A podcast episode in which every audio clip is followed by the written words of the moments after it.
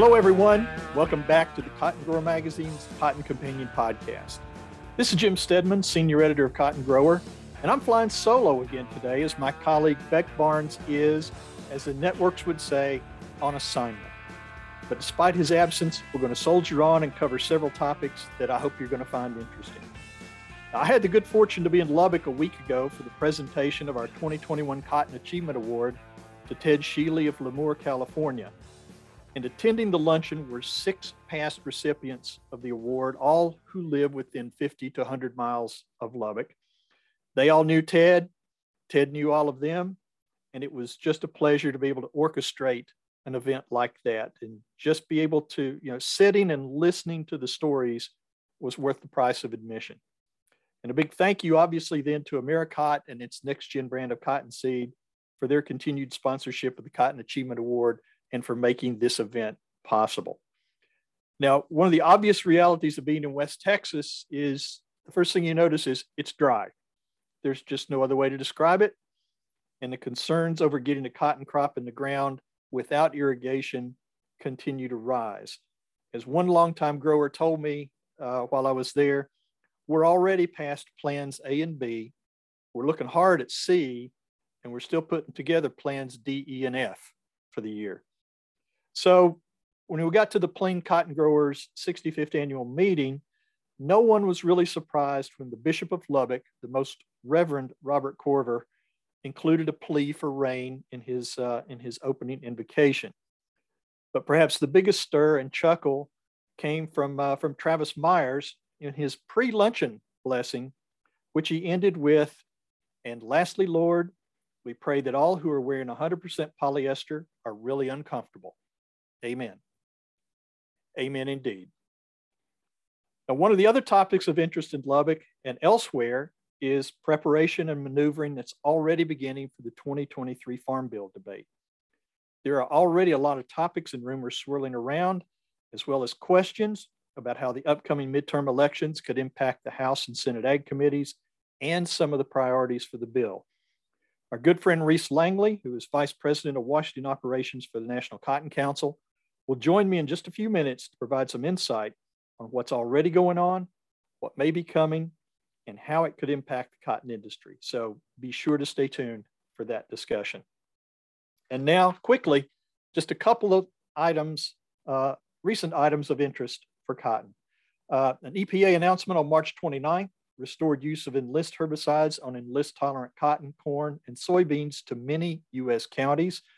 Uh, this label amendment, which was prompted by new data submitted to EPA, lifted county level bans on use of enlist and enlist duo in 134 counties across multiple states. That's down significantly from the 217 restricted use counties when enlist and uh, when the enlist products received new registrations in January. This EPA statement restored applications of enlist to all counties in Arkansas, Kansas, Minnesota, Missouri, Nebraska, Ohio, Oklahoma, and South Dakota, as well as to six additional counties in Texas. Now, restrictions do remain in place for several dozen counties in Alabama, Arizona, Colorado, Florida, Georgia, Louisiana, New York, Pennsylvania, South Carolina, Tennessee, and Texas, and they're hoping to work out some of the some more uh, lifting of those of those restrictions here as uh, as planting season approaches. We do have a new uh, a new product for in-furrow treatment of nematodes in cotton. Uh, that is Averland FC, nematicide, insecticide, miticide from Vive Crop Protection. Uh, this low use rate product combines abamectin with Vive's patented allosperse delivery system that makes it the only abamectin in furrow solution registered for nematodes in cotton and also mixes well with liquid fertilizers and other crop inputs, including most fungicides. So something to watch uh, watch for if you're uh, if you're still using the in-furrow treatments uh, on your in your fields. USDA's prospective plantings report came out uh, within the past two weeks. And the report for the 2022 crop year shows a total cotton planted area projected at 12.2 million acres for the year. That's up 9% from 2021. The upland cotton area is expected to, to total slightly more than 12 million acres, with Pima area estimated to increase to 176,000 acres and that's up 39% on those Pima acres from last year. In all, estimated cotton acres are projected increase in, in all but one cotton producing states, the largest projected increase expected in Louisiana. Only Arizona shows a total decrease in cotton acres despite 9% growth in Pima acres. So that's the, as far as we're concerned, that's the end of the uh, of the projections at this point for cotton acres. Let's move on to planting, and then we'll see what the uh, what the planted report shows at the end of June. And finally, best wishes for a happy retirement to Tony Williams. Tony's uh, been executive vice president of Texas Cotton Ginners Association for the past 33 years, and he's done some wonderful work uh, for the ginners and for the growers in that state. So, congratulations, Tony. We hope you enjoy your retirement. And as always, you can find more information about these stories and other news online at cottongrower.com. Now, I'd like to welcome back to the Cotton Companion virtual studio our friend Reece Langley.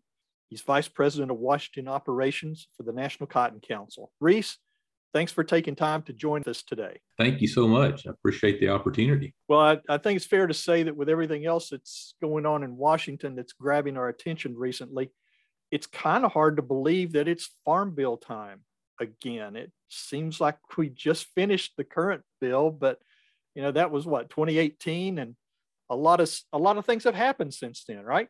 That's true. A lot has happened obviously and um, you're right. The, the farm bill work seems to roll around pretty quickly from one to the next but it is time to uh, get focused on writing the new bill and obviously the agriculture committees in congress are already starting to lay some of that foundation for writing the next bill hopefully sometime in 2023 now we were both in lubbock recently for the uh, Plains Cotton Growers annual meeting.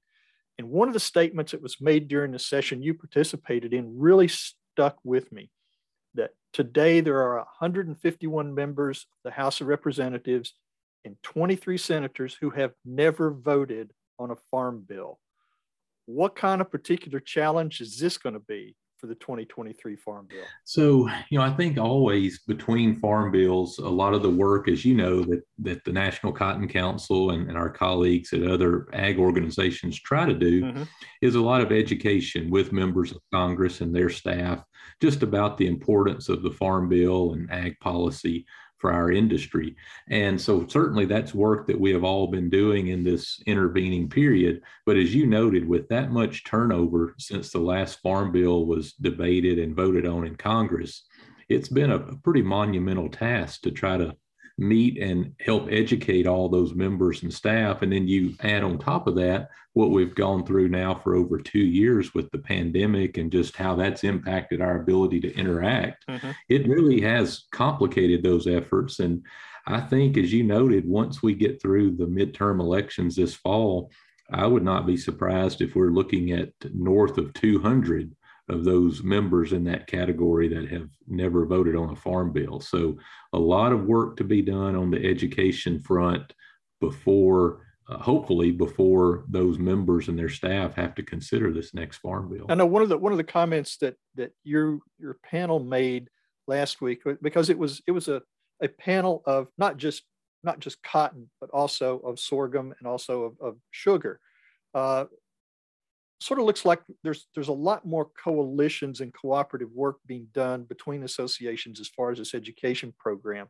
Uh, has that is that something that's really come about because of the uh, of the the pandemic and and the thing the way things have had to operate over the last few years? I think that's one of the factors, and, and I do think that is um, certainly the case that if we look across the kind of ag commodity group landscape, there does seem to be more, as you said, cohesiveness and coordination among the groups. And that's certainly a very positive development. You know, there's always been, I think, back over a number of farm bills, you've had different organizations that kind of come together and work jointly, but that hasn't necessarily always represented most of production agriculture. But I think we're on a path now where that's uh, much more the case. And so I think the pandemic has had something to do with that. I think just um, the fact that um, you know the leadership in these organizations has recognized the importance to be coordinated and trying to work uh, in conjunction with each other instead of at cross purposes. And so all of that, I think, we hope will bode very well for agriculture at large as we move into working on this next farm bill. Well, let's take a look at the at, at what is kind of on the table or what's being discussed right now. Are there any priorities from the White House or USDA that appear destined for the farm bill? Um, you know, it's hard to tell at this point. I think um, you know there's been some questions uh, recently of uh, USDA leadership as far as how they intend to engage on this next farm bill. As you know, some administrations have chosen to provide very detailed policy recommendations to the agriculture committees. Other times, the administration kind of takes a step back and just provides that technical expertise and input that the committees request, but doesn't really try to influence the policy necessarily. And so I think it's still an unanswered question with this current administration and, and current USDA leadership. You know, historically, when USDA has tried to be more assertive and provided specific policy recommendations, those have not typically been heeded by the ag committees. And so I think if history is a guide, I would say that we would not see any specific uh, policy recommendations necessarily. well, then, then let me let me take it from another perspective. The House Chair David Scott and the Senate Chair uh, Stabenow, uh, have they outlined any priorities or programs that that they would like to uh, to see in this next farm bill? You know, I think uh, as we look at some of the areas that both of those committees have focused on in the last year plus, um, with hearings and other things, certainly the activity in the climate change or climate space and what role agriculture is going to play in that. I think that will continue to be part of the focus for the agriculture committees as they move into developing the next farm bill. And so, you know, that's most likely to be looked at within the context of the conservation title and probably a lot of the existing working lands programs and what can be done to try to uh, provide you know, more enhancements and more flexibility maybe in some of those incentives that can be focused specifically to help address some of the carbon and climate initiatives. that would be one area. I'm sure um, as a result of the pandemic and all of the things that had to be done to try to help uh, boost some of the nutrition and feeding programs, that may have highlighted some things from on the policy side that need to be looked at within the nutrition title in the next farm bill. And then, um, you know, I think as we saw in the commodity group hearing that the House committee had a few weeks ago, um, because of where input prices are today, even though we most commodities are are benefiting from strong commodity markets you know the input cost have really outpaced those higher prices. And so there started to be some discussion both among the witnesses and a lot of members on the committee in looking to the next farm bill. Does there need to be a way to try to help ensure or protect margins for producers rather than simply trying to set support levels based on prices or revenue. So I think that's something that will be looked at more closely in the lead up to the Farm Bill.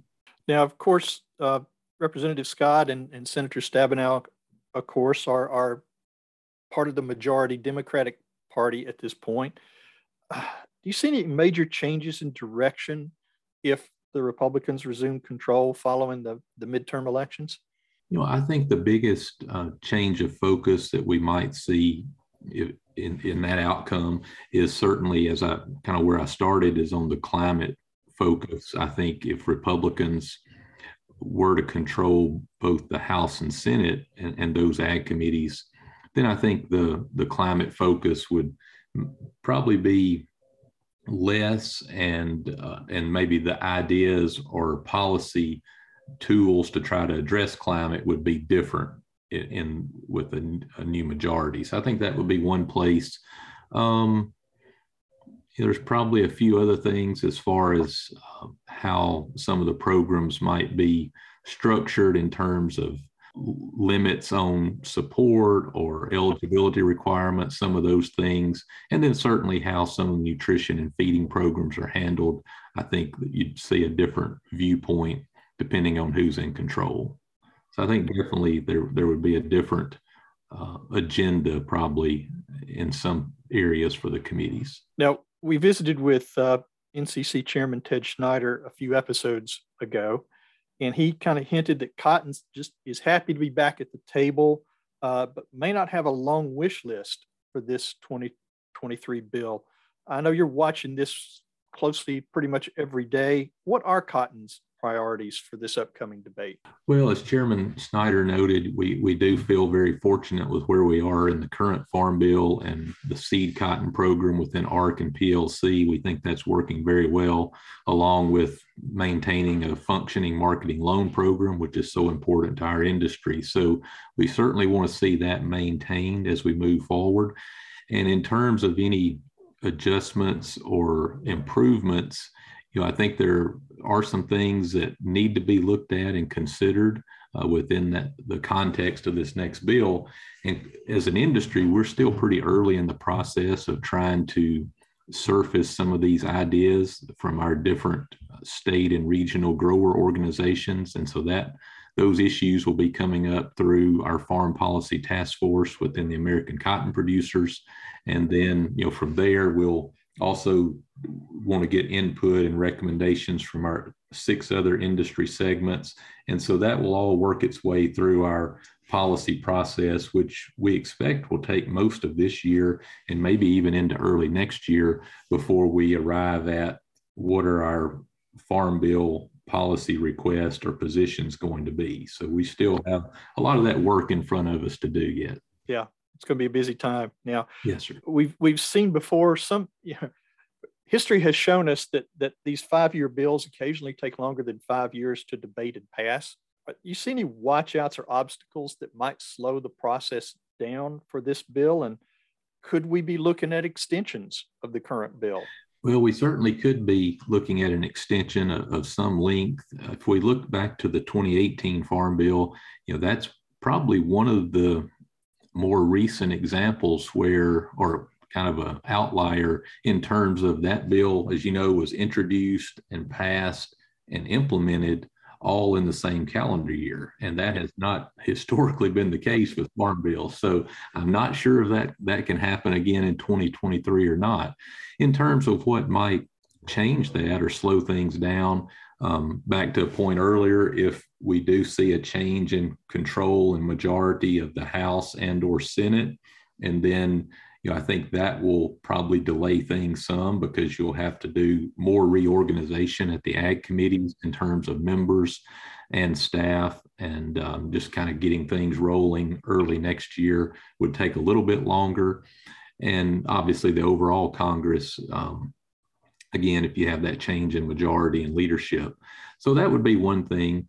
And I think really, you know, as we look ahead to kind of what are going to be the primary determinants on the next farm bill.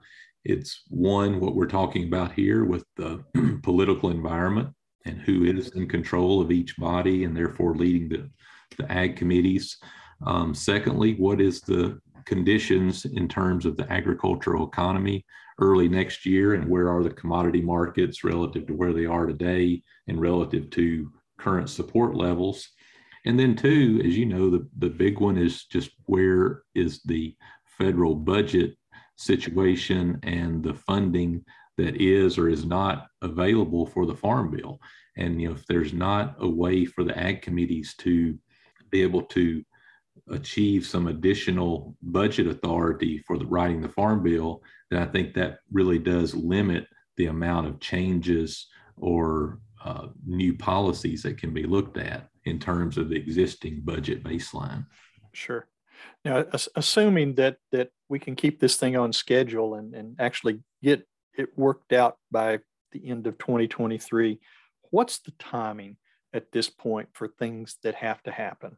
So, you know, I think um, again, the committees need to continue to collect input and feedback from all the mm-hmm. different stakeholders. And of course, that's already started in both committees. Right. And we would anticipate that's going to continue throughout this year with field hearings and other hearings and listening sessions. So that's all very positive. So hopefully, a lot of that groundwork will be laid by early next year.